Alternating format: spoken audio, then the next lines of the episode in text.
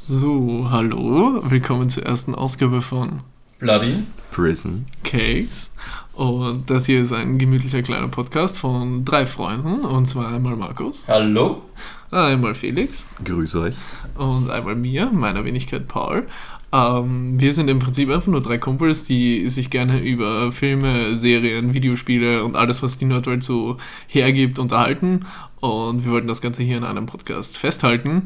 Äh, allgemein haben wir uns vorgenommen, für jeden Podcast ungefähr äh, ein oder zwei Themen, äh, groß, grundlegende Themen uns festzulegen und was dann daraus wird, äh, das werden wir sowieso sehen.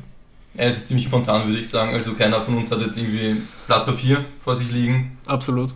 Oder Tablet oder irgend sowas. Und es muss auch, um Brettspiele gehen, unbedingt. Absolut, na klar. Sonst bin ich raus. Aber warum denn Brettspiele? Weil das ein Hobby von mir ist, seit jetzt schon einem Jahr und vier Monaten eigentlich schon. Ähm, ich bin da so reinkommen. Ich hatte eigentlich gar keine Brettspiele und wollte eigentlich nie welche spielen. Ich fand die, muss ich zugeben, zu nerdig. Aber dann kam Covid und bevor ich jetzt immer nur ähm, vor dem Fernseher sitze mit der Freundin und wir quasi nur Netflix schauen, habe ich mir halt überlegt, welche Brettspiele ich haben will. Ich habe halt eigentlich zehn coole rausgesucht und daraus wurden jetzt mit Erweiterungen Stand heute, ähm, was ist heute für ein Tag? 27., 3., 26.? Jetzt habe ich schon 120 Spiele mit Erweiterungen. Also, äh, es ist ein bisschen eskaliert. Und es kommen wöchentlich welche dazu. ja, wöchentlich ist gut, täglich wohl eher, aber. Genau, so ist es zustande gekommen, dass wir einen ähm, Art Brettspielclub gegründet haben äh, und dadurch hat sich dann der Freundeskreis auch erweitert und dadurch ist auch unser wunderbares drittes Mitglied dazugekommen. Das ist absolut richtig. Die Brettspiele haben uns eigentlich hier zusammengeschweißt, kann man so sagen. absolut, ja. Und allein schon immer wieder neue Spiele auszuprobieren und das eigentlich wöchentlich. Die Notwendigkeit dazu, dass man die Spiele überhaupt mal eintrainiert, dass man vom Herrn Markus das auch eingedroschen bekommt, die Regeln. Mal schlechter, mal auch besser. Mit wunderbaren Erklärvideos auf YouTube, wo natürlich jeder immer perfekt zuhört und aufpasst. Die Aufmerksamkeitsspanne ist enden wollen, aber wir schaffen es dann doch immer wieder. Und es kommen gute Spiele dabei raus, kann man nicht sagen. Meistens, absolut, ja. absolut. Ja. Eine vergessene Scheiße. Die, die, die Liste hat uns natürlich auch sehr, sehr, sehr stark dabei geholfen. Also äh, es wurde eine Liste angelegt mit äh, den BGG-Rankings und äh, jeder darf natürlich immer seine Brettspiele bewerten. Mein persönlicher Favorit bis jetzt war Wasserkraft, aber ja. Das ist auf noch meiner. Und mein Top 3 ist eigentlich Wasserkraft, Narcos. Beim dritten muss ich überlegen, entweder Great Western Trail oder Cthulhu. Es gibt noch mehr Kandidaten, glaube ich. Cthulhu haben wir mit dir gespielt, oder? Felix? Nein, nein, nein. Nur mit äh, Sandra und mir. Das haben wir nur zu dritt gespielt? Ja. Echt? Ah, okay, okay. Also okay. ziemlich geil. Ja. Das müssen wir mal wieder spielen. Die Erweiterung habe ich auch noch immer. noch nicht mal irgendwie Aber, aber es, angeschaut. war, es, war schon, es war schon ziemlich schwer. Ja, Ja. ja, aber es gehört auch schwer. Was ist dein Favorite bis jetzt? An dieser Stelle möchte ich eine Lanze für Raptor brechen. Ohne Witz, ich glaube, wir sind hier die einzigen drei Leute in unserem ganzen Brettspielclub und in unserem ganzen Freundeskreis, die Raptor mögen, oder? Also wir sind die einzigen drei, die es nicht hassen, sagen Ich wir glaube, ich habe so. auch noch eine 6 oder eine 7 gegeben von 10, also. Ja, aber es ist nicht eine 1 oder eine 2 wie beim Rest. Nein, das auf gar keinen Fall. Dieses Spiel wurde sch- schwer verschmäht, muss man sagen. Ja, ich, ich, es, ich, es hat schon seine Mechaniken, die eindeutig Spaß machen. ja ähm, ich denke halt, man muss einen gewissen, eine gewisse Frustresistenz haben bei diesem Spiel, gerade wenn man die Raptoren spielt. Die Ja, Raptoren sind ja. die Schwächeren, ja, Ja, eindeutig. die Menschen sind eindeutig stärker. ich spiele gern die Menschen. Natürlich. Nein, die Raptoren sind auch ganz cool. Ja. Als kurze Erklärung es handelt sich um ein Duellspiel. Für Ja. die, die es nicht kennen, die doch nicht wieder den, weiß nicht, klassischen Brettspiel frönen, so wie wir. Ja, ganz kurzer Einblick ist nur, ähm, ein Spieler spielt die Menschen, der andere Spieler spielt den Raptor. Es geht darum, die Menschen müssen halt die Raptorenbabys eigentlich fangen, nicht töten oder die Raptorenmutter töten. Und der andere Spieler ist halt der Raptor und der muss halt äh, die Babys zur Flucht verhelfen oder alle Menschen töten. Und wenn man, sagen wir mal, ungern verliert, dann ist das Spiel gerade als Raptor am Anfang sehr schwer, bis man die Mechanics drinnen hat. Und hat so manch eine Person, äh, Matteo, zum Frust gebracht, sagen wir so, ja. Ja, aber heute geht es nicht um Brettspiele, oder? Ja, heute geht es äh, mainmäßig nicht um Brettspiele. Und zwar wollten wir euch eine kleine Einführung in unseren Filmgeschmack geben. Ähm, und zwar hat jeder von uns sich eine Top 3 oder Top 5, je nachdem, wie es zeitlich hier äh, wir zurechtkommen und je nachdem, wie sich alles ergibt, ähm, Filmen herausgesucht, die wir niemals vergessen werden.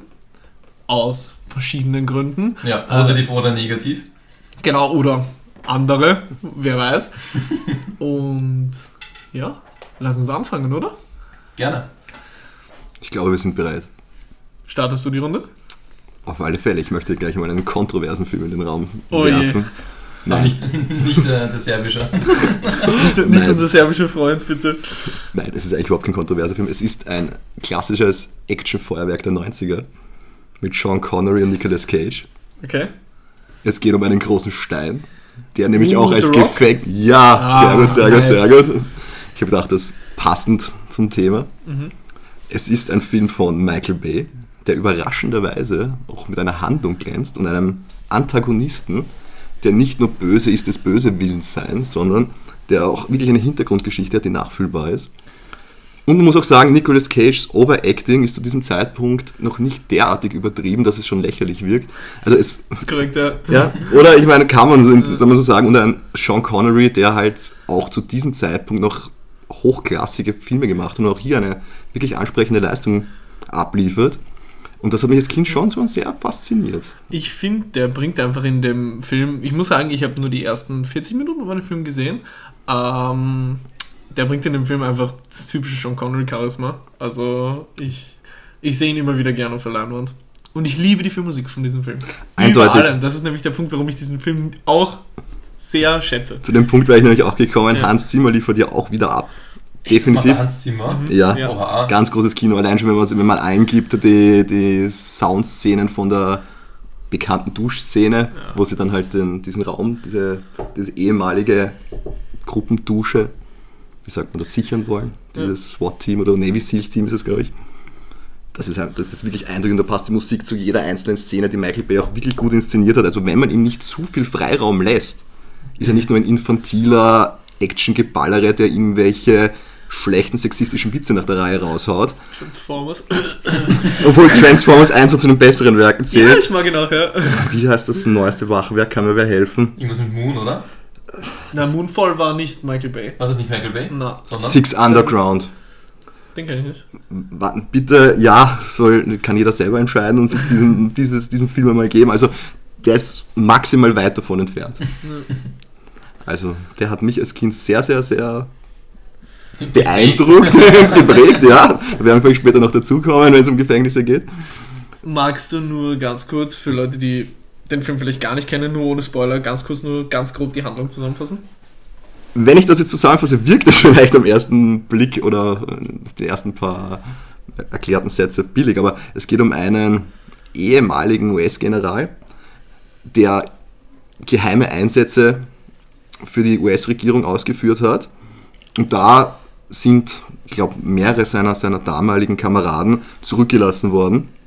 Und er wollte für die Familien Entschädigungsgelder von der US-Regierung haben, die nicht bewilligt worden sind. Und so beschließt er, die Regierung zu erpressen, indem er Giftgas, Raketen mit einer, mit einer Söldnertruppe in seinen Besitz bringt, die auf Alcatraz stationiert, zusammen mit, glaube ich, 80 Geiseln.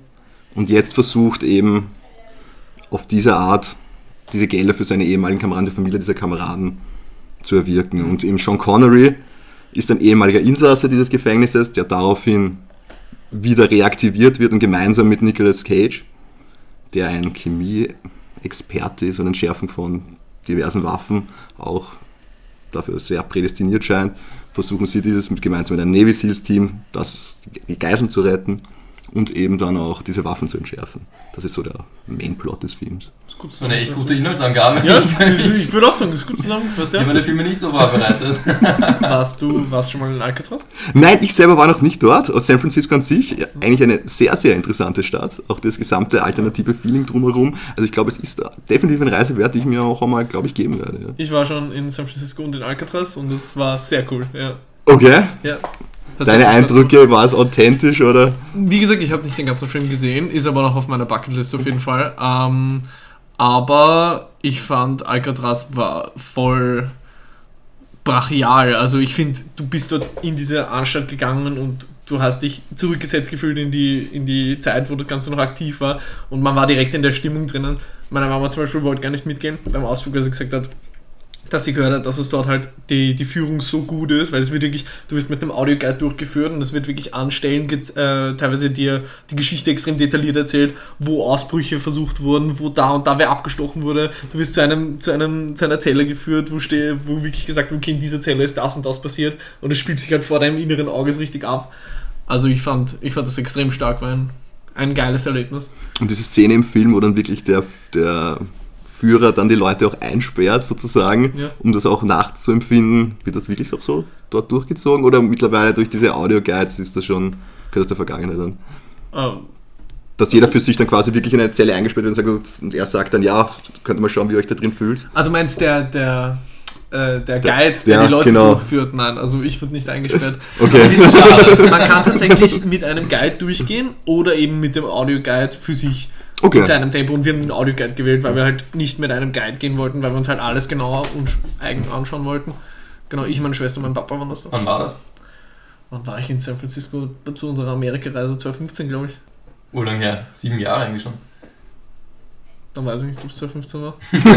Ich glaube, ich war, Sag einfach ungefähr, 2015. ich war ungefähr 13, glaube ich. Okay. Da haben wir eine große Amerikareise mit der Familie gemacht. Wirklich? Ja. Okay, von Osten nach Westen. Ähm, kann ich nicht so genau sagen, ich habe die Map nicht im Kopf, aber New York, Ist im Osten, ja. Orlando, Und San Francisco ist im Vegas, Westen, deswegen. Los Angeles, San Francisco. Urgeil. Eine Woche? Zwei. Zwei Zweieinhalb, glaube ich sogar. Okay, das muss ja urcool sein. Ja, wir haben lang, also meine Eltern haben lang darauf gespart, war ein Herzenswunsch. Ja. Voll. Da haben wir Alcatraz auch gekauft. Also unser erstes Stretch Goal auf Patreon.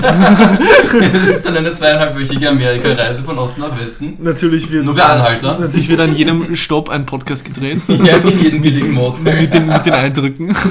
Wir werden euch mit Content versorgen, keine Sorge. Ja, das ist ein, das ist ein starker Film, auf jeden Fall. Okay, dann darf ich jetzt weiterreichen. Eine Frage nur, ich habe nicht Oh, mehr so ganz sorry. im Kopf, der Cage, ist es der mit den, wo er lange Haare hat oder kurze? Eigentlich seinen Standard-Haarschnitt. Also Es gibt ja diese. irgendeinen schrecklichen Film, wo er lange Haare hat. Ganz Das war Con Air. Con Air, okay. Okay, schrecklicher Film. Es ist ein guter Actionfilm, aber er ist so, naja, 80er-mäßig würde ich sagen. Aber ich glaube, ich. Con Air müsste aber auch, glaube ich, Mitte der 90er Auch entstanden 90 sein. okay. Kommt so 80er-mäßig rüber irgendwie. Ja, es ist so Ein klar. Typ, der alles wegballert. Ganz richtig, ja. Mit einem mächtigen Fokuhila. Mächtig sinnlose. Gewalt. So ziemlich, glaube auch eineinhalb Stunden, oder? Ja. Soll ich den nächsten Film machen? ja, voll. Okay, ich kann jetzt nicht so eine geile Inhaltsangabe machen, aber welchen nehme ich? Sin City. Nice. Uh, okay. Warum? Ich habe den Film damals bekommen, wo er rausgekommen ist. Ich kann mich jetzt nicht mehr ganz genau erinnern, aber ich war in der Hauptschule. Habe ich äh, zu Weihnachten bekommen von meinem Bruder. Und ich dachte mir nur so, ja, das ist auch wieder nur so typischer Arthouse-Scheiß. Das- aber visuell finde ich den so geil gemacht. Er ist halt für die Zuhörer, die ihn nicht kennen, er ist eigentlich schwarz-weiß gehalten. Immer wieder nur so knallige Farben kommen gut zur Geltung, zum Beispiel Blut. Und es gibt auch einen Typen, der, der hat gelbe Haut, den Yellow Bastard. Habt ihr beide gesehen?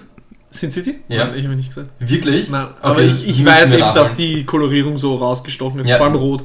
Ja. Es gibt einen Film, also es, in diesem Film gibt es halt drei Kurzgeschichten. Eine ist zum Beispiel mit dem Bruce Willis, der, die, wie er im Film immer sagt, die kleine Dürre nennt sie, er will sie retten. Ich will jetzt nicht spoilern, das ist eigentlich schon am Anfang ein Spoiler, wenn ich jetzt noch mehr dazu sage. Dann gibt es auch noch eine andere Kurzgeschichte mit dem Clive Owen, wie er sich mit einer Hurengang zusammentut, um eine andere Gang auszuschalten. Und dann gibt es auch noch eine dritte Kurzgeschichte, das ist mit dem, ah, jetzt habe ich den Namen vergessen, wie heißt der eine Typ, der mal einen Boxer gespielt hat? Den Wrestler? Mickey Rourke. Den Mickey Rourke, ja genau, der spielt den Marv. Das ist wirklich so ein kantiges Gesicht. Und er ist auf Rache aus. Ich glaube, als seine Lieblingshure umge äh, umgebracht wurde. Wir respektieren Sexarbeiterinnen an Ja. dieser Stelle. Das ist das älteste, äh, älteste Gewerbe der Welt, also von dem her. Rache oder Hurerei. ja. Ah, ich möchte jetzt eigentlich nicht so eine, so eine krasse Inhaltsangabe machen wie Felix. Aber der Film ist, ich kann es nur nochmal wiederholen, wirklich visuell so geil inszeniert, das ist wirklich arg. Und zum Beispiel der, ist es der Harry Potter Schauspieler, der Elijah Wood, spielt auch mit. Harry Potter ist Daniel Radcliffe. Das ist der Daniel. Okay, dann der, der, der Elijah Herr der Ringe, ja. ja. Herr der Ringe Ja. Schauspieler. Frodo. Spielt auch mit, spielt einen Bösen, Blinden, mit Converse. Das Und eine sehr inspirierende Jessica Alba. ja, voll mit der Tanzszene, gell? Ja, das ist Da habe ich Okay. öfters auf Pause gedrückt. eine Pole-Dance-Szene. Nein, ist er nicht, oder? Ist nicht Harrison Ford, oder? Nein, das ist der Clive Owen. Ah, okay. Ja, wir schauen uns sogar das Cover an, für alle Zuhörer, die sich genau. vorstellen, was wir machen. Also wir sind hier im, im Clubhaus, also in Markus äh, schöne, schöne Behausung und darum hat er die ganzen Blu-Rays da von seinen Filmen, die er gewählt hat. Und ja, Felix und ich können leider nur verbal darüber reden. Ja, im schlimmsten Fall kann man ja googeln. Aber das machen wir jetzt natürlich nicht. Nein, Paul greift schon zum Handy. Ich hole meine Notizen raus. Ja. Ja, wenn du jetzt den Film noch nicht gesehen hast, ich will jetzt eigentlich nicht so viel drüber sagen halt. Ja, das passt schon, alles gut. Ja. Aber den Film müssen wir auf jeden Fall nachholen. Überhaupt die ganzen One-Liner, die die äh, Kollegen von sich geben, die sind so geil. Eine Gute- Szene ist zum Beispiel. Gute One-Liner gibt es tatsächlich recht selten. Also mittlerweile fuck mich One-Liner im Kino, gerade momentan Wenn man Hollywood noch Scheiß, dumme Marvel Action- und so, eher mehr ab. Ja. Aber Okay. wenn die One-Liner gut gemacht sind und ziehen, sonst ist Ja, geil. zum Beispiel Marv will halt ähm, Infos rausholen aus jemandem. Das heißt, er fährt mit dem Auto, die, die Autotür ist offen, also die Fahrertür, und er zieht jemanden mit und äh, sein ganzes Gesicht schleift auf der Straße. Und Marv fragt dann also, ich habe meinen Spaß und du. das ist einfach so eine geile Szene. so stumpf, ja. Robert Rodriguez at his best, würde ich sagen. Karte? Ist der Der ist unrated? aber 18. Aber ist der unrated, weil nichts draufsteht? Ich habe es umgedreht. Ah, okay. Das ist dieses Wendecover, wie man so Okay. schön sagt. Ja, ist aber 18 und auch verdientermaßen. Es ist wirklich, wirklich heftig. Ja, ist cool. Und hat wirklich geile Gewaltspitzen. Der zweite Teil ist leider nicht so gut, den habe ich erst einmal gesehen, da war ich ein bisschen Mhm. angepisst dann. Hat er auch dieselbe Kolorierung? Mhm. Okay. Ja. Okay. ja, war jetzt nur ein kurzer Ausflug nach Sin City. Ja. Ich würde sagen, jetzt ist Paul dran. Nice. Ich hau jetzt meinen ersten Film raus und da werdet ihr gleich wahrscheinlich schon ziemlich verwirrt sein, weil den hat sicher keiner von euch beiden gesehen. Und wenn doch, dann wird es mich sehr überraschen. und zwar ist es äh, Smiley, das Grauen trägt ein Lächeln. Ein absolut bullshittiger Horrorfilm. Und meine Story mit dem Film, warum ich den niemals vergessen werde, und zwar wirklich niemals, ist, weil das der erste Film war, der mir das Horror-Franchise so richtig nahegebracht hat. Also ich habe als Bucci Volksschule irgendwann mit der zweite, dritte Klasse mir das Cover angeschaut und den Trailer auf YouTube gesehen. Also zugegebenermaßen nicht den Trailer, sondern nur das äh, Vorschaubild vom Trailer. Und diese Maske hat mich so dermaßen verstört als Kind, dass ich wochenlang äh, nicht schlafen konnte, nicht gescheit. Und darum ist Smiley jetzt auf meiner Liste. Und Fun Fact, wie ich mir die ganzen Filme angeschaut habe, habe ich diesen Film das erste Mal in meinem Leben gesehen. Und es ist tatsächlich einer der absolut schlechtesten und ungruseligsten Filme, die ich jemals gesehen habe. Äh, nur als kleine Zusammenfassung, es geht um eine Gruppe von Teenagern. Schreckliche Schauspieler, also man kann keiner von denen wirklich zuschauen, man entwickelt für keiner von denen wirklich Sympathien. Und es gibt eine, eine Chat-Plattform, kann man sich ähnlich vorstellen wie Chatroulette. Und es gibt einen Mythos, dass wenn man dreimal I did it for the LOLs eingibt, dann erscheint Smiley hinter der Person, mit der man chattet. Candyman auf modern eigentlich. Äh, oder? Nein, eher, also der Film ist recht alt. Also ich glaube, der ist. Es gibt ja diese amerikanische Sage oder so. Ja, genau, Candyman, ja. Kenn ich ja, dass ja, man sich voll. halt vor den Spiegel stellt und dreimal Candyman sagt und Genau. dann kommt der Candyman. Ich würde sagen, Candyman für Arme ist der Film auf jeden Fall, aber für richtig Arme. Nicht so, nicht so AMS, sondern so Bahnhofspenner. So, so arme. Er ist wirklich ein unglaublich schrecklicher Film. Hat bei Letterbox eine Durchschnittsbewertung von 1,0 Das ist schon, also das ist schon beeindruckend. Er ist wirklich schlimm. Schlimm schrecklich und Schlimm kein, kein Stück gruselig. Aber ich mag die Smiley-Maske tatsächlich immer noch. Also ich bin dafür, dass man einmal einen guten Horrorfilm dreht mit genau derselben Maske und dann kann daraus echt was Gruseliges und Geiles werden. Hast du eine zu Hause? Nein. Als Fan von dem Nein. Film? Kann man das sagen, dass du Fan bist? Nein, ich bin absolut kein Fan. Warte, ich will euch nur ganz kurz die Maske zeigen, dass ihr euch das vorstellen könnt. Das hat halt dem kleinen Paulchen ziemlich Angst eingejagt. Als Kind. Aber der Film ist halt wirklich. Das Cover sagt mir sogar irgendwas, aber. Der Film ist halt wirklich schrecklich. Also der, der Kino, äh, der, der Ja. YouTube-Trailer war halt mit dem Bild Mhm. und das hat mir halt echt, so eine Fleischmaske. genau, als Butchie, genau das. Ja. Als Butchie hat mir das ziemlich Angst eingejagt. Aber es ist der durchschnittliche Slasher-Film, die halt um die 2000er-Wende alle rausgekommen sind. Das wäre noch ein Kompliment für den Film. Genau. Aber trotzdem werde ich niemals vergessen, darum ist auf dieser Würdest du nochmal schauen? Nein. also vielleicht aus Spaß mit euch und Ja. vielleicht eine Menge Alkohol, aber wenn einer von euch seinen Joke einlöst. Jetzt musst du aber den Joker erklären. Ja, also ich trinke keinen Alkohol und jeder meiner Freunde hat einen Once-in-a-Lifetime-Joker, dass ich mit ihm Alkohol trinke. Äh, Und wer das bei Smiley, das Grauen trägt ein Lächeln, einlöst, den ist, glaube ich, auch nicht mehr zu helfen. Aber gleiche Menge, oder? Beim Joker gleiche Menge und gleiches Getränk. Genau, ganz genau. Ja. Ah, bis, bis zu einem gewissen Punkt. Also es gibt Ja, schon sicher. einen Punkt, Bevor wo ich dann sage, Bevor du dich zu Tode ja, sagst. genau. genau. Okay, cool. Gut. Exzellenter Film, würde ich sagen. Ja, absolut. Ich bleibe gerade noch bei den 90ern und werde hier eine Perle von Antonio Banderas jetzt erläutern. Darf Nee. ich raten? Da darf man das, oder? Bitte. Irgendwann in Mexiko. Das wäre auch fast auf die Liste gekommen. Nein, ich werde hier den 13. Krieger nehmen. Den habe ich.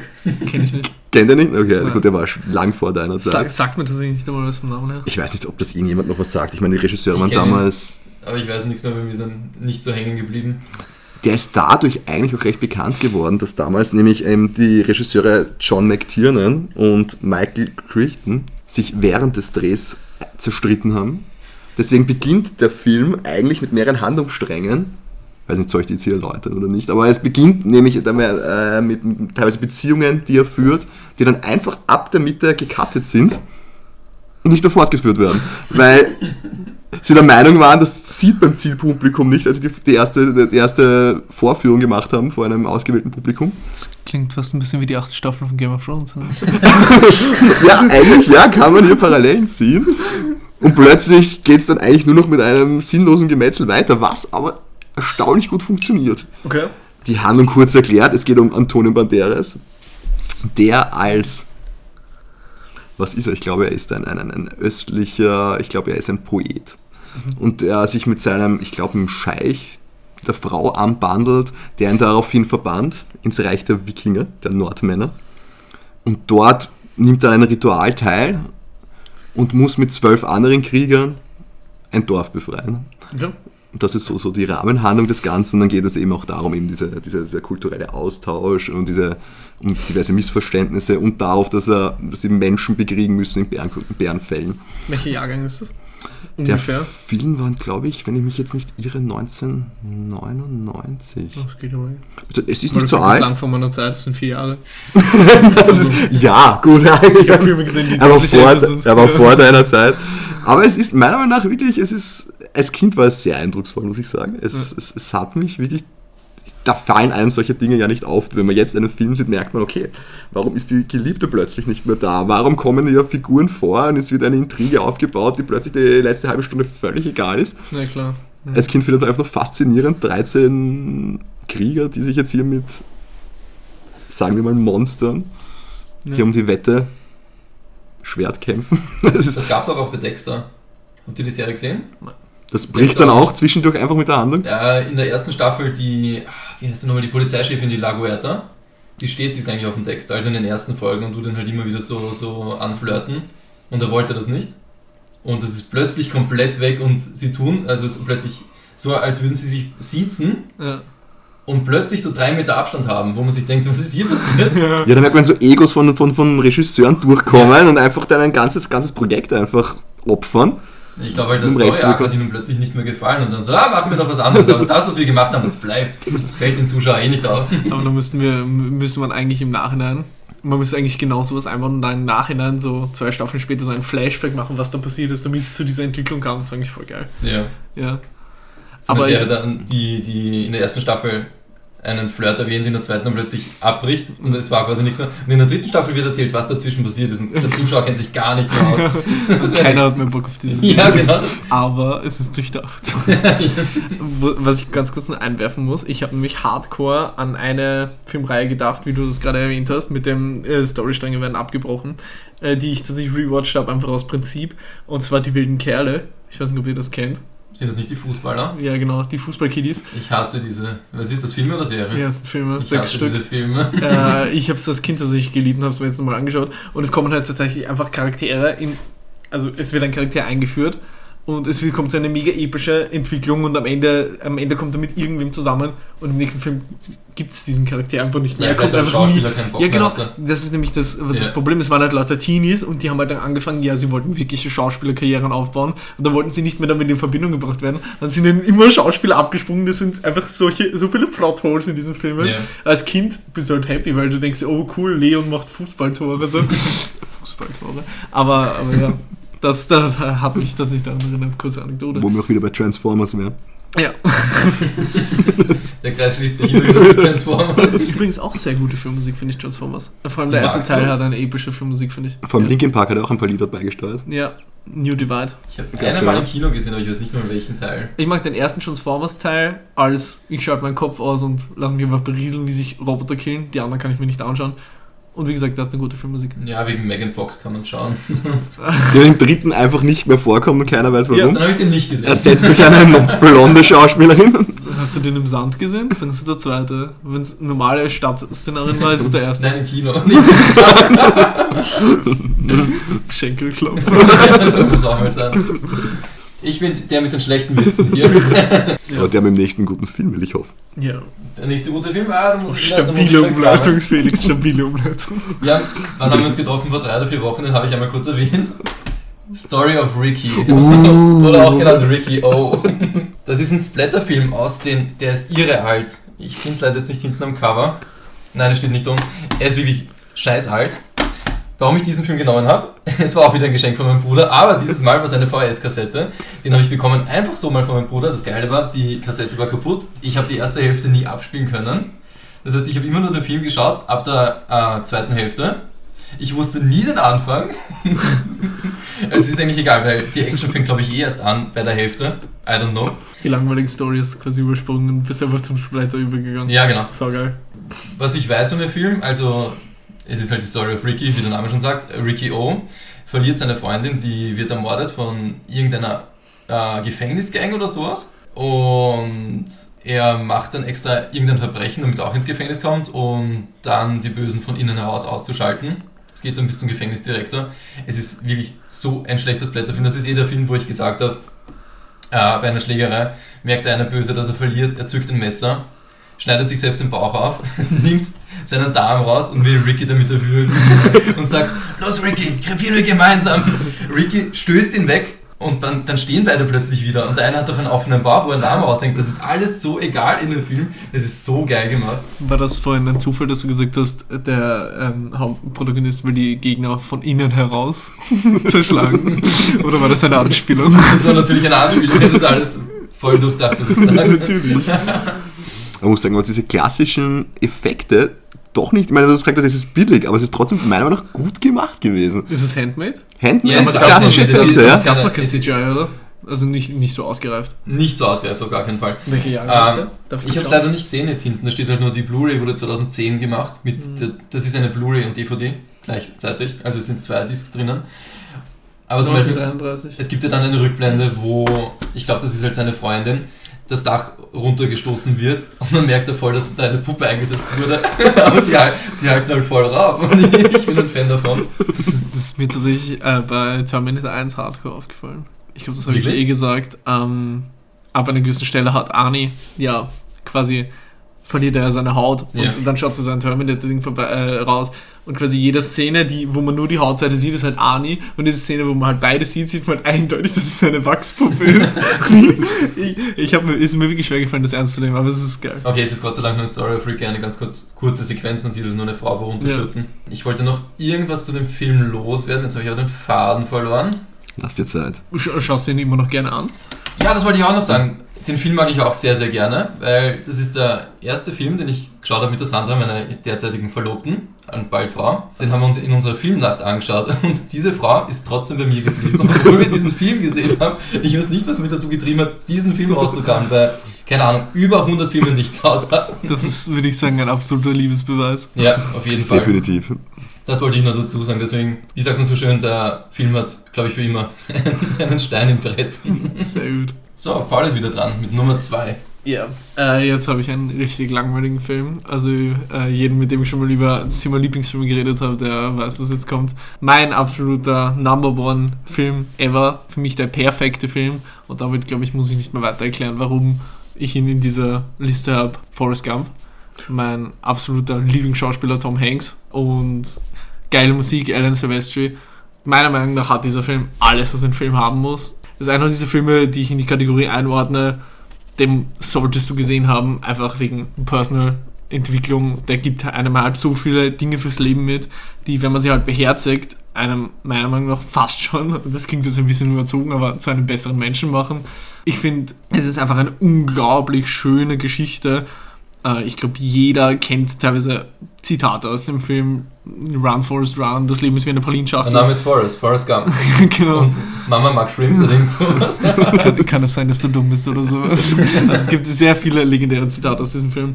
Und meiner Meinung nach eine absolute Glanzperformance von Tom Hanks. Aber ich glaube, da streitet sich hier niemand drüber. Ja, ich schaue mir diesen Film wirklich ausnahmslos jedes Mal an, wenn ich deprimiert bin und ich schlechte Laune habe. Und jedes Mal danach, weiß ich nicht, bin ich halt happy, weil ich mir denke, so, der Film zeigt einem halt, wie man das Leben schätzen kann und dass man happy sein kann mit dem, was man hat. Und ja, ich interpretiere da sehr viel rein, ich weiß, aber er bedeutet mir einfach sehr, sehr viel. Und darum ist auch schon die Steelbook am Weg. Bevor wir hier das mit dem Steelbook erläutern, nur eine Frage zum Schluss, wie hast du es interpretiert? Hat er deiner Meinung nach auch HIV oder nicht? Forrest? Ja? Nein.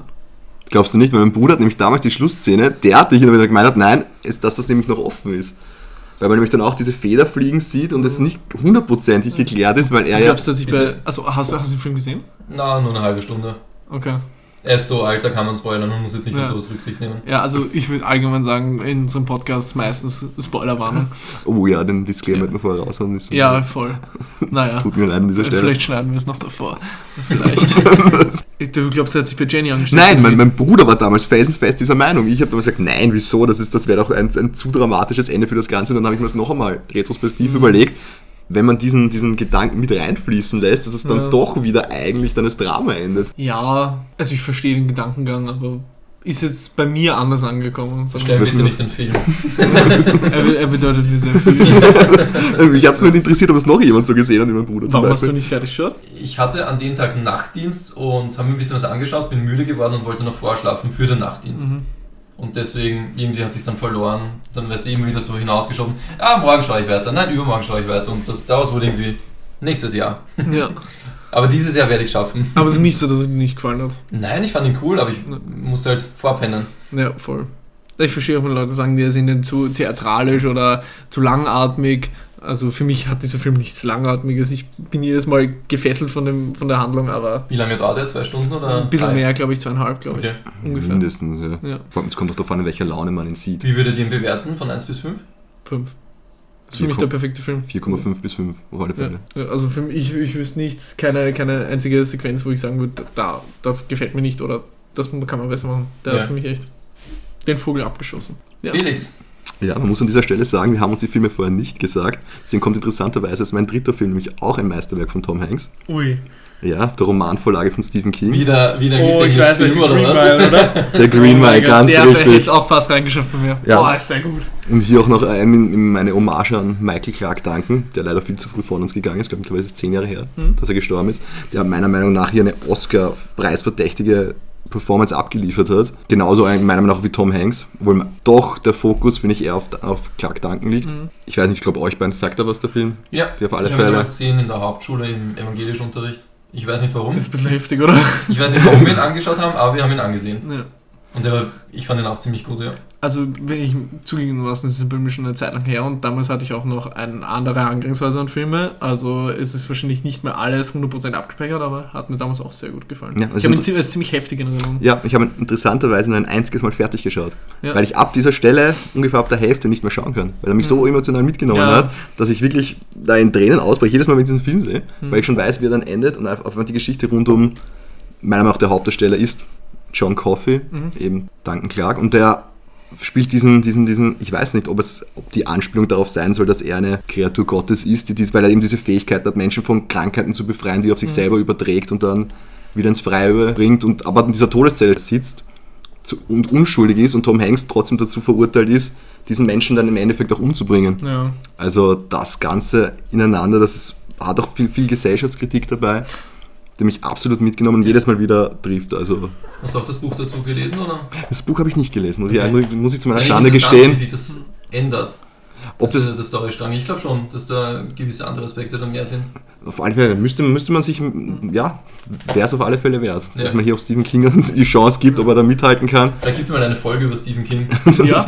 Das wäre eigentlich eine gute Idee, ja. Da muss Ah, man viel lesen. meine Schwester hat tatsächlich eine Stephen King-Sammlung zu Hause. Also, wenn du das Buch brauchst, kann ich es dir besorgen. Das ist ausgezeichnet. Voll. Äh, ganz kurze Frage habe ich noch dazu.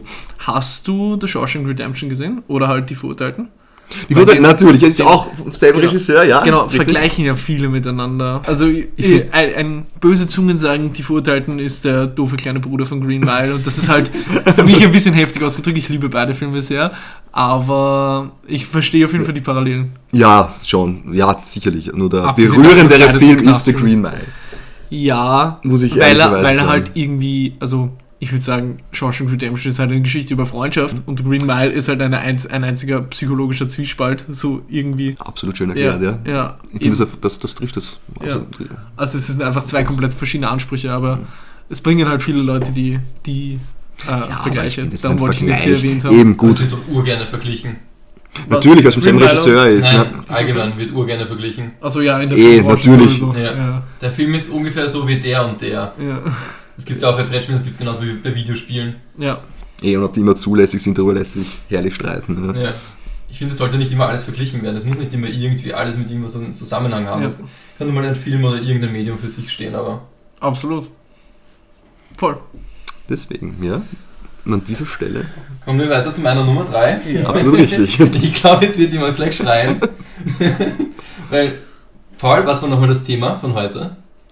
Filme, die uns im Gedächtnis geblieben sind. Ja, Der hol nicht den Gott, das kommt der Tausendfüßler. Nein! ich, Warum? ich hatte tatsächlich diesen Film lange auch Ich auf muss meiner... Titel sagen. Entschuldigung. The Human Centipede 2. Full Sequence. ja, die Full Sequence, die unrated Version. Kennst du deswegen habe ich es und nicht Paul. Warum habe ich ihn genommen?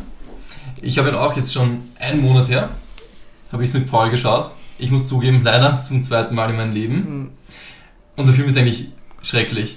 Ja. Ich muss auch eine ganz, ganz kurze Inhaltsangabe machen. Es geht darum, ein verrückter, dicker Parkhausaufseher ist verliebt in den Film The Human Centipede 1 und deswegen will er ihn nachstellen. Aber er ist halt, wie sagt man es jetzt nicht, ein bisschen zurückgeblieben. Entschuldigung, wenn ich es jetzt irgendwie falsch ausspreche Ein, oder Mensch, so. ein Mensch mit einer sehr Ja, eigenen Art. Ja, Minder mit- begabt. Mit sehr besonderen Bedürfnissen. Ja, genau, das trifft ganz gut, ja. Deswegen hat er halt keine medizinischen Kenntnisse oder sowas. Er kann trotzdem die Leute entführen. Ähm, wie du das ihn narkotisieren mit einem gezielten Schla Schlag, mit einer Brechstange auf den Kopf. Ich glaube, da stirbt dann eh jemand sogar wegen Ja. dem Schlag. Ja, er weint dann auch. Und er hat dann gegen Ende des Films hat er trotzdem sieben oder acht Leute Ja. in seinem Keller, also Keller in diesem Lagerhaus, Genau. in diese Lagerhalle eingesperrt. Ja, setzt sie dann zusammen, wie einen menschlichen Tausendfüßler, nur halt Mund zu Anus. Genau. Warum ist der Film hängen geblieben? Also erstens, weil halt wirklich abartig ist, also zwei Szenen sind wirklich so. Am liebsten würde man sich die Hände vor die Augen schlagen und einfach nur denken, warum macht man sowas? Ja. Aber es haben sich leider auch sehr gute Insider daraus gebildet. Eine möchte ich erklären. Klar. Wie heißt der nochmal? Martin, gell? Martin, der Schauspieler. Ja, Also der der, Schauspieler der Hauptcharakter ja, genau. heißt Martin. Er möchte halt, dass der menschliche Tausendfüßler etwas verdaut, deswegen füttert er den Kopf der ersten Person, einer sehr hübschen Schauspielerin, irgendein Dosenfutter und sie sollte halt das dann verdauen, was sie aber nicht schafft und deswegen tut er jeden dann medizinisch korrekt in Anführungszeichen Laxantien spritzen, auch in den Arsch. Äh, das machen wir nicht so in Krankenhaus. Also ich habe fünf Jahre im Krankenhaus gearbeitet, ich habe es nicht so gemacht. Vielleicht Kollegen, kann ich nicht bezeugen oder so. Das funktioniert dann und dann beginnt das große Kacken und Martin steht daneben. Ich hoffe, das tut jetzt nicht zu viel ausschlagen und macht Aber sehr begeistert und sehr Ein exzessiv. bisschen lauter als ich. Ich wollte so nicht, dass das Mikro einfach explodiert. Das ist zum Beispiel ein Insider von uns oder bei Brettspielen machen wir jetzt auch gerne aus den Miepeln, das sind diese kleinen Holzfiguren, machen wir jetzt auch sehr gerne menschliche Tausendfüßler. Also, ich persönlich fand alles akzeptabel und durch, also ich würde alles durchgehen lassen, bis halt auf zwei Szenen. Eine Szene, die halt fast schon in die Richtung Snuff geht. Ja. Also ohne sie jetzt auszusprechen, weil ja, man will ja hier niemanden verstören, auch wenn es nur die Audioversion ist. Und halt die Szene mit dem Neugeborenen und so, ohne jetzt weiter Ja, das zu muss sagen. nicht sein. Genau, das sind äh, meiner Meinung nach sind das zwei Szenen, die halt über den guten Ja. Geschmack hinausgehen. Ich weiß, ich bin selbst schuld, wenn ich Geld dafür ausgebe für diesen Film und dann, also ich weiß, dass etwas Grausliches kommt und dann sehe ich es und dann bin ich trotzdem schockiert und so weiter. Ja. Aber ich finde, das sind schon wirklich zwei Grenzen gewesen, die Genau. nicht hätten sein müssen. Ja. Aber vielleicht gefällt es ja anderen, das will ich jetzt nicht mehr verurteilen oder sowas. Wem es gefällt, ist okay, lass dich mal irgendwie anschauen vom. Psychologen. Also ich bin tatsächlich auch so, dass ich sage, wer Human Centipede 1 schaut und es ihm gefällt, der hat einen sehr eigenen Geschmack und wer Human Centipede 2 schaut und es ihm gefällt, der gehört einmal auf jeden Fall untersucht. Aber wir haben ja die, die ähm, Sequenz angeschaut, also den Film in Schwarz-Weiß, den gibt es auch in Farbe. Ich glaube, der kam fünf Mit- oder sieben Jahre später raus in Farbe. ja. In Farbe will ich den wirklich nicht schauen. Nein. also, um das jetzt festzuhalten, ich will, wir wollen ihn beide auch so wirklich nicht schauen. Also es ist nicht so, dass Es der ist Film kein- jetzt im ist DVD-Player rein und raus Es ist geht. kein guter Film, das mö ich möchte das nur nochmal klarstellen, mir Ja. gefällt er nicht. Aber das mit Paul zu schauen und die Memes, die sich daraus ergeben haben, bleibt leider im Gedächtnis. Ob ist- ich will ja, oder nicht. Ja, ja, und es war auf jeden Fall ein lustiger Abend. Ja, ja. Ja. Wir konnten essen währenddessen. Als absoluter Ahnungsloser dieser, dieser Meisterwerke, wie viele Filme gibt es von dem schon? Drei. Drei. Drei, okay. Du, bist, du, bist der, du hast keinen Ich von habe allen dreien gesehen. weder der den ist ersten, zweiten noch den dritten gesehen. Obwohl der dritte im Gefängnis spielt. wink, wink, nudge, nudge. Aber warum zur Hölle will man überhaupt einen menschlichen Tausendfüßler schaffen? Die Frage hat sich mir jetzt so ein bisschen aufgedrängt. Also, die, ich würde sagen, Dieter Lars aus dem ersten Teil war einfach, ja, der war einfach ein bisschen ballerballer und Ja, hat, das halt als, hat das halt als medizinisches Projekt angesehen Ja. Äh, und sich halt selbst diese Challenge gesetzt im Prinzip und war halt ein Soziopath und hat deswegen halt nicht abmessen können, was er halt damit tut. Also ich hat, ich, für mich war der halt nicht zurechnungsfähig und der hat es nicht gemacht, weil er bösartig war, sondern weil er es halt wirklich als medizinischer, äh, als medizinischen Durchbruch, als Experiment gesehen hat, das zu tun. Und der Charakter im zweiten Teil ist halt einfach ein Äh, kranker, perverser. Soziopath. Genau. Mhm. Also darum Also sage ich 100%. man sieht es auch Ja. in dem Film, dass es wirklich geil findet und das Ja. ist auch weird. Ah, und darum, darum sage ich, ich verstehe es, wenn man den ersten Teil schaut und auch mit diesem Antagonisten seine, also ein anderes Gefühl außer Ekel und Abscheu wie Martin gegenüber empfindet. Also wenn man Dieter Lass sagt, ja, der ist charismatisch oder der ist, keine Ahnung, mit dem fühle ich auch irgendwo mit. Aber wer mit Martin mitfühlt, der, wie gesagt, sollte sich definitiv mal untersuchen lassen irgendwo. Ja. Den dritten habe ich leider auch gesehen und der ist auch scheiße. Muss ich auch zugeben, aber den habe ich dann wieder verkauft. Aber der ist aus anderen Gründen scheiße. Der ist, macht sich schon selber über sich lustig und hat wenig mehr mit dem ursprünglich Ich diesen habe- bedrückenden Splatter-Gefühlen zu tun. Ich habe ihn 2015 oder 16 gesehen und kann mich an nichts mehr. Es ist wirklich nichts hängen geblieben. Mhm. Das ist eigentlich auch eine Aussage für einen Film, der halt eigentlich schocken will und so weiter. Und, und ich denke mir, ich weiß nichts mehr. Es ist nichts Ja. da gewesen. Nichts Sehenswertes. Es war einfach nur verschwendete Zeit. Der wäre tatsächlich auch auf meiner Liste gelandet. Hätte ich, wäre ich mir nicht zu 100% sicher gewesen, dass du ihn auf die Liste hast. Äh, darum Ich dachte, es, es wird eine Überraschung sein. Schade. Na, darum habe ich es dann gelassen. Ähm, ich habe überlegt, den, den guten alten Serben auf, den Film, äh, auf die Liste zu nehmen. Oh. Habe ich dann Ja. auch gelassen. Also ja.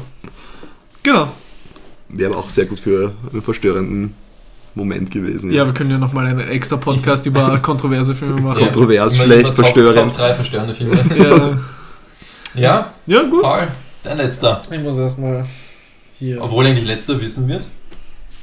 ja, Die Uhr sagt fast 50 Minuten. Ja. Ich glaube dann, ja, ich glaube auch, es passt. Wenn wir so für unsere Top drei Premiere sind die erste 50 Runde. Minuten. Ja, dann kommt jetzt tatsächlich der Kandidat bei mir, also da bin ich mir ziemlich sicher, dass ihr ihn beide gesehen habt und auch beide cool findet. Der Film, der sich mit mir, der sich immer mit Forrest Gump um die äh, Nummer 1 streitet, einfach wegen einer sehr schönen Erinnerung. Und zwar Star Wars Episode 5, Empire Strikes Back. Für mich der beste Star Wars Film, der irgendwas gemacht wurde. Ist Geschmackssache, aber für mich der allerbeste. Äh, noch vor einer neue Hoffnung und noch vor Die Rückkehr der Jedi-Ritter. Das war der Film, den ich mir in einer sehr exzessiven Star Wars Phase wirklich alle zwei Wochen mit meinem Vater angeschaut habe. Und zwar nur zu zweit. Und weil mein Vater liebt diesen Film, das war der erste äh, Star Wars Film, den mein Papa im Kino gesehen hat. Diese Erinnerungen hat er immer mit mir geteilt. Dann, so habe ich quasi auch diese Liebe zu diesem Film entwickelt. Und ich habe, glaube ich, echt, wenn ich alle Star Wars Teile im- zusammenzähle, wie oft ich die geschaut habe und Empire Strikes Back, dann habe ich, glaube ich, diesen fünften Teil öfter geschaut als alle anderen Teile zusammen. Mhm. Ja, ich kann mitsprechen und ich finde ihn toll. Bis auf die Szene, wo sich. Ah, nein, egal. Äh, wobei, Star Wars kann man spoilern, oder? Ich glaube, das Ich ist glaube, das kennt ja. ja. Bis auf die Szene, wo sich Luke und Leia küssen. Das ist Was? immer, Spaß. immer noch slightly weird, wenn man Ja. den sechsten Teil kennt, aber ja, gerade auch mit dem, wenn man, wenn man, wie gesagt, nicht gespoilert wurde, was bei Star Wars eigentlich unmöglich ist, gerade auch die Endszene, es ist einfach ein unglaublich gut gemachter Twist, meiner Meinung nach, wenn man jetzt sich nicht, also wenn man außer Acht lässt, dass jeder weiß, dass Darth Vader Lukes Vater ist und jeder kennt diese, diese Sequenz mit Nein, ich bin ein Vater. Aber wenn man sich wirklich in, den, in, in die Haut der Leute versetzt, die gerade erst den ersten Star Wars Film überhaupt gesehen haben und sich dann diesen Teil anschauen, was das für ein, für ein Gefühl sein muss, weil dieser Twist einfach unglaublich smart aufgebaut wird. Also ja, ich liebe diesen Film auch sehr und darum ist er auch hier auf meiner Liste. Das war auch eines der, glaube ich, der besten cineastischen Geheimnisse der Filmgeschichte, Ja. dass also diese Schauspieler selber diese Szenen drehen mussten, der Mark Hamill, und Ja. nicht gewusst hat, warum er da jetzt Nein schreit. Ja, Also, Wirklich? Ja. Okay. das war wirklich gut gehütet. Ja, Ich habe es einmal nur gelesen, ich weiß nicht, ob es stimmt, aber Vater, also Vader, Mhm. sollte auf Holländisch auch Vater heißen und deswegen war das irgendwie für die Holländer jetzt nicht so das größte Geheimnis. Ich weiß aber nicht, ob es stimmt, ich habe es einmal Jawohl. gelesen Okay, das wäre cool. und ich wollte jetzt nicht währenddessen googeln oder so, sondern ich sage es jetzt einfach, wenn es ein Scheiß ist, was ich jetzt sage, okay, Mhm. kann, mach, äh, kann passieren, macht Ja, nichts. ja. Es sei mir auch verziehen hoffentlich. Wäre nur lustig, wenn es wirklich so ist. Und wenn dann alle Holländer im Kino gesessen sind und so, ich hab's doch gewusst und das gesagt haben. Aber war ein extrem geiler Zufall. Ja? Ja. Na, was sagt ihr zu dem Film? Stimmt dir mit zu, dass es der beste Star Wars Film ist? Von allen? Ich habe damals die, die alten Teile im Free TV gesehen, also das ist wirklich schon Ewigkeiten her, da habe ich Mhm. noch bei meinen Eltern gewohnt. Ich bin halt, ja, mit 17 bin ich ausgezogen, das ist wirklich schon lange, lange her. Ich habe alle drei Teile auf Blu-ray, also ich kann es mir wieder anschauen. Ich weiß jetzt, für mich ist das alles irgendwie nur ein großer Film, die drei. Mhm. Okay. Ich müsste das echt mal wieder schauen. Ich weiß jetzt nicht, was in welchem Film Ich passiert. kann jetzt nicht ich genau, genau sagen, wo der Schnitt ist. Ja. ja. Ja, Aber ich finde eigentlich, ich finde die alten Filme eigentlich am besten, auf jeden Fall. Mhm. Bin halt auch Fan von denen. Aber ich bin auch ein Star Wars Fan, muss man auch sagen. Also die Ja. Brettspieler dazu, auch Ja. geil. Vor allem, es fällt, finde ich, am allerstärksten aus, wenn man sich wirklich einmal die Mühe macht und alle neun hintereinander anschaut. Die mittleren drei, die gehen runter wie nichts. Die da vorne ziehen sich wie Kaugummi und die danach brauchen wir überhaupt nicht drüber reden.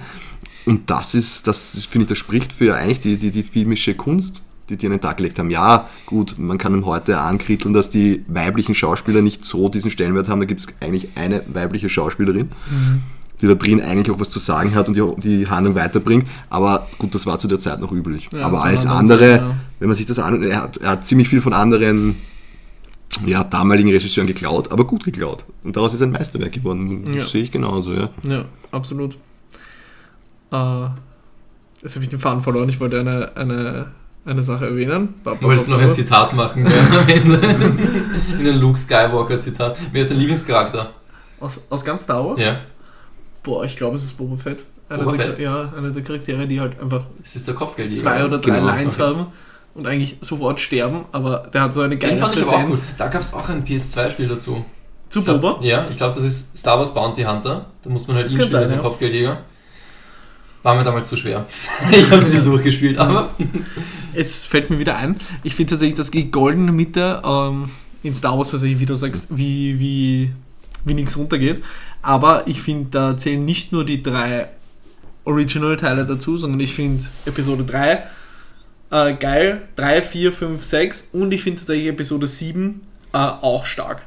Weil er viele der Gefühle und der ein bisschen diese Leidenschaft von ähm, Eine neue Hoffnung, also von Episode 4, ähm, mit reinnimmt. Und der hat mir noch richtig gut gefallen. Ab 8 und 9 ging es dann. Hm? Aber, aber wie gesagt, 3 bis 7 schaue ich mir wirklich, wirklich gerne an. Ich bin tatsächlich niemand, der sagt, ja, die alten Teile sind das Heilige. Ich pick mir eher die geilen Sachen aus allen Teilen raus. Und Teil 5, den vergötte ich einfach, weil, ja. Ja, es war schade, dass die neuen Teile eigentlich am Ego von den Regisseuren zerschellt sind, weil Absolut. unsere klassischen haben ja auch, da haben auch drei verschiedene Regisseure Hand angelegt und hat es super funktioniert. Ja. Ich finde tatsächlich auch, dass, äh, und das ist wahrscheinlich jetzt ein absoluter, ein absoluter Kontroverse, und da werde ich jetzt viele Leute verärgern, ähm, dass Star Wars Episode 8 in sich gesehen ein starker Film ist und eine starke Geschichte, aber ein als Star Wars Film schrecklich. Linear gesehen schrecklich. Er bricht mit allen Dingen, die passieren, er fetzt Handlungen auseinander, aber in sich gesehen, als einzelne Geschichte, als einzelnes Science-Fiction-Werk, finde ich, funktioniert dieser Film extrem gut. Ich würde gern das große Drehbuch dahinter sehen. Das, ich meine, ich, ich kann mir nicht vorstellen, ich meine, ist, dass Disney gesagt hat, okay, macht's einfach. Nein, es ist ja. Es Und ist, er sagt dann, okay, mach mal eine Verfolgungsjagd draus. Ich weiß nicht. Ist nicht wer abgesprungen? Und deswegen ist es so geworden, weil es ist ja wirklich Naja, im eindeutig. dritten haben sie ja dann wieder J.J. Abrams genommen. Der hätte den Kahn wieder aus dem Dreck ziehen sollen. ja, Und deswegen ist es ja zum, zum dritten Debüt ja gar nicht gekommen. ja. Der hat seinen Star Wars nie drehen dürfen. Ich weiß nicht, wer, den dritten vorgesehen gewesen wäre.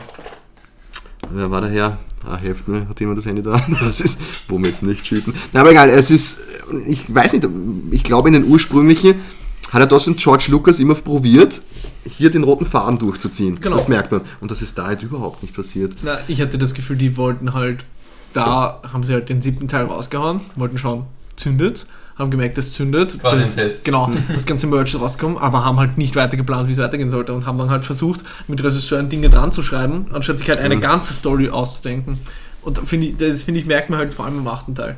Und der neunte wollte halt wieder an den siebten anknüpfen, hat aber den achten fast komplett ignoriert und darum. Ja. Das ist die Katastrophe, Und dann kam somehow Palpatine, äh, Ja. Palpatine survived und da war dann, war es dann endgültig vorbei, ne? Aber ja, Aber der Mandalorian soll gut sein, oder?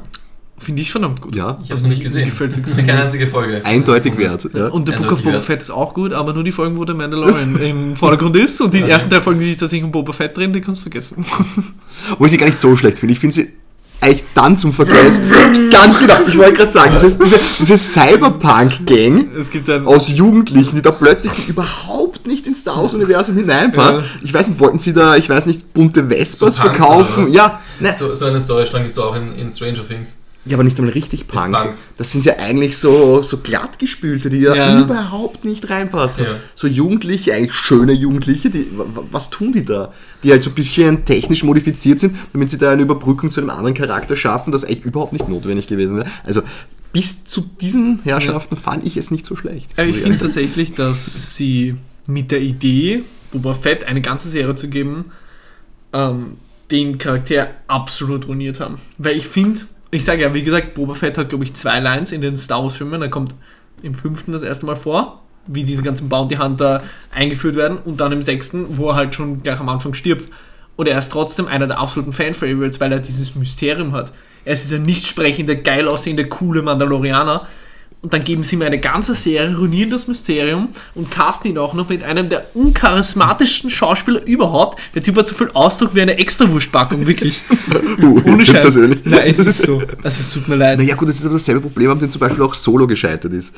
Ich habe eine Entwicklung in späteren Filmen vom Schurken zum Helden. Und Ja. plötzlich ist, mache ich eine, ein Prequel, in dem man diese, diese, diese, Indem man diese sofort schon anfängt, eigentlich schon diese Entwicklung durchlebt. Ja. Das Ja. passt dann nicht. Und Ja. irgendwie geht das überhaupt nicht darauf ein. Man hätte Solo wirklich durchziehen müssen, als er ist ein Arsch, er ist ein Ganz genau. Gangster. Man kann das ja trotzdem sympathisch gestalten, diesen Schurken. Mhm. Er, muss ja, er muss ja kein kompletter Unmensch sein, aber das hätte wahrscheinlich viel besser funktioniert, als Ja. diese Entwicklung schon durch. Und dadurch lebt er sie nachher noch einmal. Wo- Und Emilia Clarke ist einfach keine gute Schauspielerin. Sie ist eine gute Daenerys, aber sie ist keine gute Schauspielerin. Das ist einfach, also finde ich, bis jetzt hat sie mich noch in keinem Film überzeugt und über Terminator brauchen wir gar nicht erst reden. Oh Gott, ja, na, ja, Das war wirklich, das war dann End. das ist, glaube ich, für unseren nächsten Podcast vielleicht. Ja. Ja. Wir den Rahmen hier Ja, sprengen. stimmt, das nächste Thema ist Terminator. dann- Über Terminator, ja, das wollte ich nämlich auch noch zum ersten Mal sagen. Paul- Aber ja, das können wir dann. Paul schaut Teil 1, ich Teil 2 und Felix den Rest. Ich habe Gott. tatsächlich, ich hab tatsächlich die, ersten, die ersten drei Teile schon geschaut, weil ich gerade am die, Rewatchen sind die war. Kacke, die mit Christian Bale? Christian Bale ist ja eigentlich nur ein Teil. Ich wollte sagen, ja, das Das ist, ist der ist vierte Kacke? Teil. nur der vierte. Ist der Kacke oder ist der Nein, nein, er ist an sich nicht schlecht. Ich finde, es passt nicht so hundertprozentig, dieser andere. Ist Genesis nicht schlecht? Na, Genesis ist Das ja. ist doch Genesis, oder? Genesis ist der Die vierte, Frage hätte ich wohl nicht stellen dürfen. Ich habe nur 2 und 3 gesehen, deswegen keine Ahnung. Ich habe den ersten und den zweiten gesehen. Wie ist dann der dritten. fünfte? Der fünfte ist doch der mit Emilia Clarke. Ja, dann gibt es den sechsten mittlerweile ja auch schon, oder? Ja, der ganz neue. Genau. Und dann war der vierte noch der brauchbare. Ja, genau. Das war der mit Christian Ist der ganz neue der wieder mit dem Schwarzenegger? Ja, Schwarzenegger kommt, glaube ich, in. Er muss in allen Allen vorkommen. vor. Er kommt sogar in dem Christian Bale in einer kurzen Ja. Szene vor und dann. Genau, weil das ist der einzige, wo er nur ein Cameo hat. Ah, Ja. okay, okay, verstehe. Aber man merkt, da ist unser Wissen noch nicht ausgereift genug, um einen Podcast darüber zu führen. Darum überlegen wir schon, äh, ob wir uns diese Reihe nicht noch einmal anschauen und dann hier an diesem wunderbaren Tisch einen weiteren Podcast darüber führen. Es gibt so viele Filme, Ja. die man eigentlich nochmal schauen muss und dann muss man drüber reden. Ja. Viel zu viel Popkultur. Ja, Na gut, ich würde sagen, wir sind an einem sehr guten Timestamp angekommen. Ein bisschen was über eine Stunde. Das ist, glaube ich, sehr angenehm zum Anhören. Na, sag's nicht so laut, vielleicht muss ich irgendwas rauscutten. wer weiß, wer weiß, vielleicht muss ich das rauscutten. Circa eine Stunde. Plus, minus. Ich würde sagen, Ich weiß nicht, wo wir das jetzt im Endeffekt veröffentlichen, aber auf YouTube gibt es auf jeden Fall eine Kommentarfunktion. Wenn ihr es gefunden habt, wisst ihr es eh selbst, wo Genau. ich es hochgeladen habe und wo nicht. Aber auf YouTube gibt es auf jeden Fall eine, eine Kommentarsektion. Das bedeutet, lasst uns gerne Feedback, Verbesserungsvorschläge, was auch immer da. Äh, vielleicht Themenvorschläge, was ihr gerne hören wollt. Da würde ich sagen, Wir hoffen, ihr hattet Spaß. absolut. Und wir sehen uns beim nächsten Mal bei den Bloody Prison Cakes. Ciao! Macht es Ciao. gut.